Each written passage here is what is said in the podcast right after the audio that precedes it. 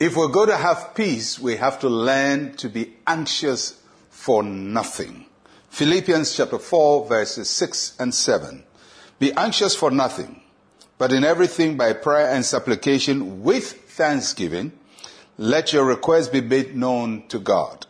And the peace of God, which surpasses all understanding, will guard your hearts and minds through Christ Jesus.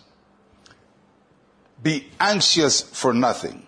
It's one thing to pray and to pray hard, and another thing to pray without anxiety. Because the amount of time we spend in prayer is not as important as our attitude in prayer.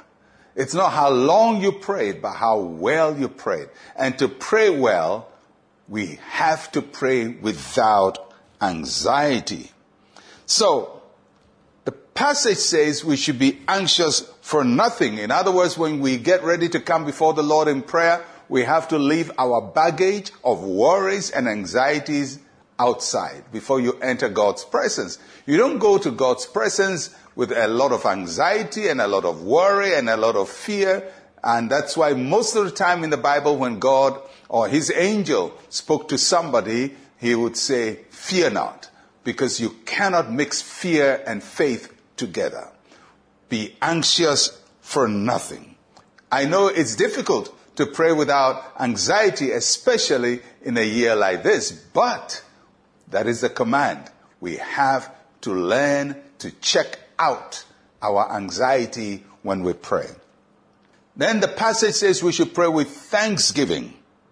When we pray with thanksgiving, it's an expression of faith in God. It's thanking God in advance that he has done what you have asked him to do. So thanksgiving is an expression of faith. And then it says when we pray without anxiety and we pray with thanksgiving, look at what he says will happen. He says, the peace of God, which passes all understanding, shall guard your hearts and mind. Isn't it interesting? You present a request from God. You expect God to give you the request. But the answer to your prayer, he says, the peace of God will guard your heart. The first assurance that God gives you that your prayer is heard and he's working on it is the peace that he gives to you that guards your heart. And he says the peace that passes all understanding. In other words, it's a kind of peace that doesn't seem to make sense because everything is turbulent around you, but you are cocooned in the assurance of God's love, of God's provision, and of God's safety. The Greek word that is translated guard is the word that is used for protecting people or keeping people in prison or in custody. So what the passage is saying is when we pray, God's peace will imprison our minds.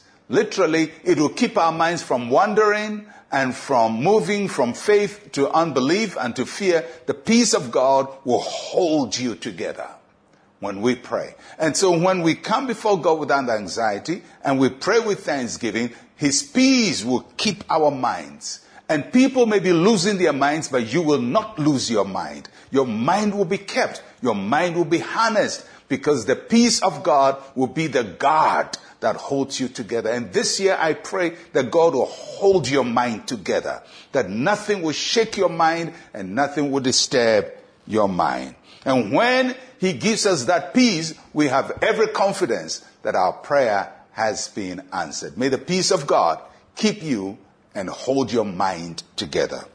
Let's pray together. Say with me, Heavenly Father, thank you in advance for answering my prayer. I receive your peace as a guard over my heart and my mind. In Jesus' name, amen and amen. Keep it under control. God is in control. I'm Pastor Mensa Otabil. Shalom, peace, and life to you.